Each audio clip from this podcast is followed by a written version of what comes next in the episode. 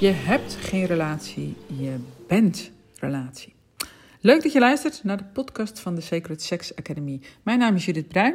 Ik ben de oprichter van de Sacred Sex Academy. En ik ga ervan uit dat seksuele energie vrij door je heen hoort te stromen. Vrij en vrijwillig begrensd. Dat kun je leren. En um, dan kun je zijn wie je bent. Want we zijn seksuele energie. Onze levensenergie hoort vrij door ons heen te stromen. Heb je ergens pijn, fysiek, emotioneel of spiritueel, kun je ervan uitgaan dat het niet helemaal vrij door je heen stroomt. Um, terug naar het onderwerp. Je hebt geen relatie, maar je bent relatie. We zeggen vaak dat we een relatie hebben met iets of iemand. Dat maakt niet uit. We hebben relaties met personen, maar ook met dingen, zoals, zoals bijvoorbeeld een, een opleiding. Uh, daar kun je een relatie mee hebben. Daar kun je een tijdje aan opleiden. Daar kun je iets van leren. Um, maar een relatie hebben, dat impliceert eigenlijk dat je het beet kunt pakken.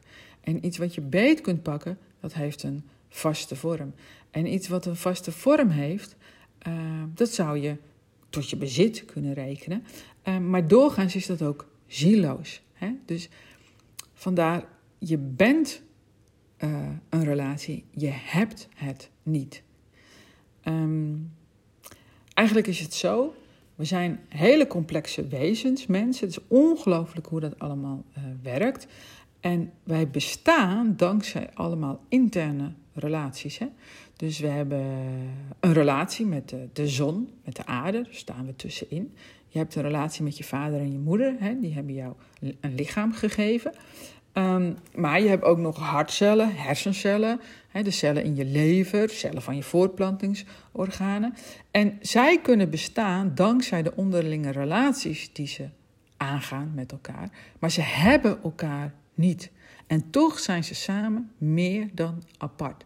Nog sterker, zonder hun onderlinge relatie uh, zouden ze niet kunnen bestaan. Een hart kan niet bestaan buiten het lichaam. Dus die kan in wezen niet zonder jouw lever, mild, uh, longen, blaas, noem het allemaal maar op. Um, en zo is het ook met mensen en ook met liefdesrelaties. We kunnen niet zonder relaties bestaan. Er is natuurlijk wel een, een weg af te leggen van, hè, van zij, hè, dat zijn je ouders die moeten voor je zorgen. Ik, ik ga voor mijzelf zorgen, dan word je een individu. En dan als je een individu bent, dan kun je weer relaties aangaan met andere mensen. Uh, waarbij, je, waarbij groei mogelijk is. Dus we zijn een complex aantal verbindingen die naadloos functioneren met elkaar. Uh, en we bestaan ook dankzij de relaties die we met onze omgeving hebben. dus als, als de supermarkt een week dicht is, dan blijkt dat we helemaal nog niet zo onafhankelijk zijn, maar dat we afhankelijk zijn van de relaties die we met elkaar hebben, met, met afspraken die we met elkaar hebben gemaakt. In een, liefdes, in een liefdesrelatie um, geldt een soort van hetzelfde. Die heb je niet, die ben je. je kunt niet zeggen, ik heb een liefdesrelatie. Dat zeggen we wel, maar je hebt het niet. Je bent het, je bent er onderdeel van. Het is een, een levend iets, een liefdesrelatie. En het omvat jullie beiden. Dus het is groter dan twee mensen bij elkaar opgeteld. En uh, die, die relatie die biedt ook weer draagkracht. Als je je werkelijk verbindt met een ander, niet vanuit behoeftigheid, maar vanuit overvloed, dan dan geeft het je draagkracht.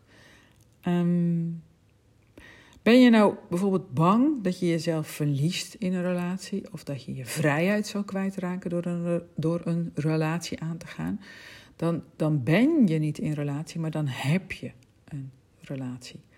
En, um, en dan klopt dat ook. Hè? Dan is het ook heel goed mogelijk, is er een groot risico, dat je jezelf weggeeft in een relatie in plaats van overgeeft aan die draagkracht die ontstaat als je in relatie bent. En dan is er ook een grote kans dat je je vrijheid kwijtraakt, omdat je het gevoel hebt dat je geclaimd wordt, dat je dingen moet doen, dat je behoeftes van anderen moet vervullen. En dat is in wezen ook zo. Ik zeg niet dat het moet, maar ik snap dat gevoel dat je denkt dat het moet, omdat de ander ook behoeftig is. Nu zijn we altijd spiegels in elkaars in, in een relatie. Dus als jij vindt dat jouw partner behoeftigd is, uh, dan heeft het weinig zin om, die, um, om, om diegene daarop aan te spreken en te willen dat die verandert. Weinig. Ik zeg niet dat het onzinnig is, maar het heeft vaak niet zoveel zin. Wat veel meer zin heeft, omdat partners elkaar spiegelen, is onderzoeken welke behoeftes je zelf hebt, maar die je niet zelf vervult, maar wel graag vervuld ziet hebben. Misschien wel door je partner. En dat maakt jou een soort van net zo behoeftig. Um, dat onderzoeken van je behoeftes, dat is nog best wel een, uh, een uitdaging voor heel veel mensen. En, vaak weten we veel beter uh, wat we aan de ander veranderen willen, als wat we bij onszelf vervuld zouden willen hebben. Ga maar eens na voor jezelf. Waar heb je nou werkelijk behoefte aan? He, dus je kan je heel makkelijk voorbeeld is dat veel mensen willen meer geld. Maar geld is niet echt de behoefte. Daaronder zit iets anders. Je wilt bijvoorbeeld onafhankelijk zijn of uh, vrij zijn. Of misschien wil je je gezien voelen. Hè? Denk je dat je door uh, rijk te zijn, dat, je, dat mensen je dan gaan zien. Dus, dus rijk is dan het middel, of geld is dan het middel. Rijk worden, geld is het middel. Om een behoefte die daaronder ligt uh, te bevredigen.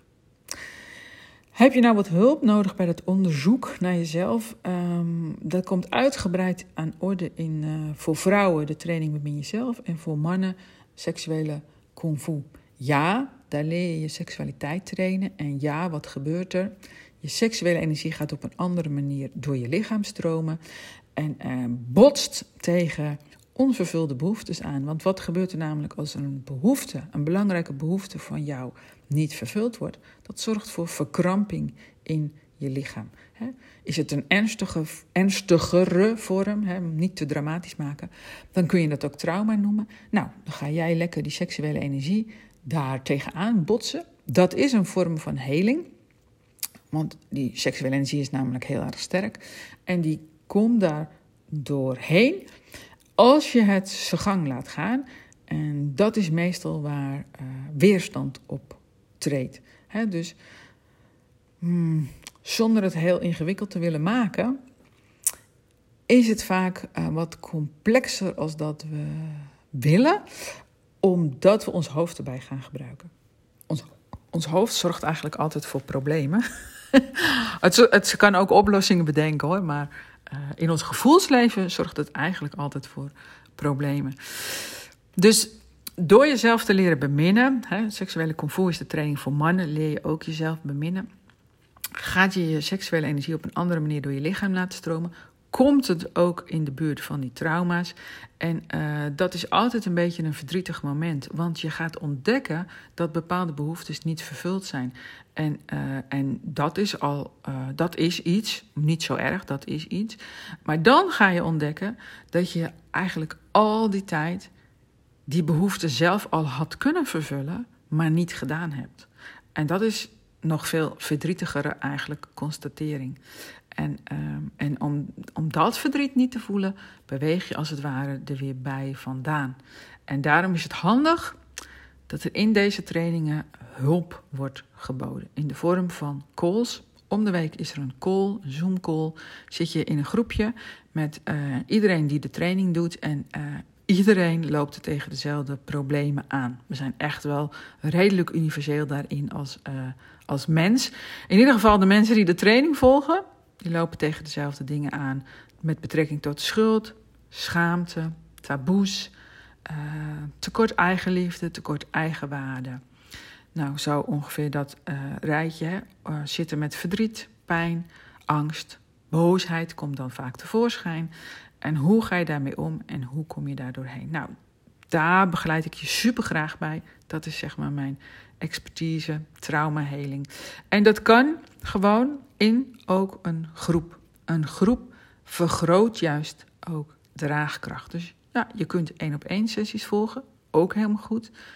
En je kunt in een groep uh, jezelf helen. Daar komt het eigenlijk altijd op neer. Zodat je je interne verbinding zich herstelt en zodat je weer waar kunt nemen dat je een relatie bent en dat je die niet hebt. Je hebt het niet met jezelf, je hebt het niet met een ander. Uh, je bent het zelf. Jij bent het. Jij bent. Heel kort gezegd. Heb je iets gehad in deze podcast? Abonneer je dan. Um, ja, verspreid het voor me als je wilt. En dan dragen we samen bij aan een seksueel gezonde, veilige samenleving waar iedereen gewoon zichzelf kan zijn. Bedankt voor het luisteren en hopelijk tot snel.